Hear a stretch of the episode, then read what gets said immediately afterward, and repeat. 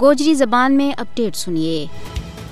بھارت اپنا زیر تسلط جموں کشمیر ماں آزادی کی مقدس اور ہمہ گیر تحریک نہ دبان واسطے ہر وہ ظالمانہ اور سامراجی حرب استعمال کر رہے ہوئے، جڑو اس کا بس میں۔ ہے بے تقسیر لوکاں نہ گرفتاری تو بعد پسے دیوار زندان کی اجارے ہوئے۔ بھارتی حکومت اپنی خوفناک ایجنسیاں، ایس آئی اے، این آئی اے اور ایس آئی یو تو چھاپا مروا کے لوکاں نہ تنگ طلب کر رہی ہے۔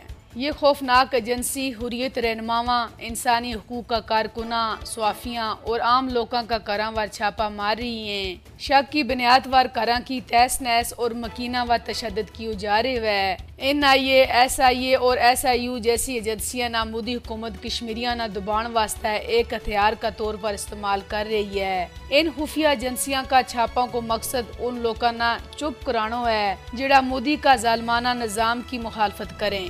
آزادی نال محبت کرن نالا کشمیریہ نا حق خود ارادیت کی جدوجہد کا عزم ور سخت قوانین کے تحت مقدمہ درج کیا جا رہے ہیں۔ بھارت کے زیر تسلط جموں کشمیر کا لوکانہ سیاسی انتقام کی وجہ نال بندی خانہ کی نظر کی اجارے ہوئے پانچ اگست دو ہزار انی تو بعد ہزاراں کی تعداد ماں قائدین حریت انسانی حقوق کا کارکن، صوافی، وکلا اور عام کارکنان نہ کی صلاحاں کا پیچھے ڈک دے تو گئے ہوئے۔ جت انہوں تشدد کیوں جا رہے ہوئے۔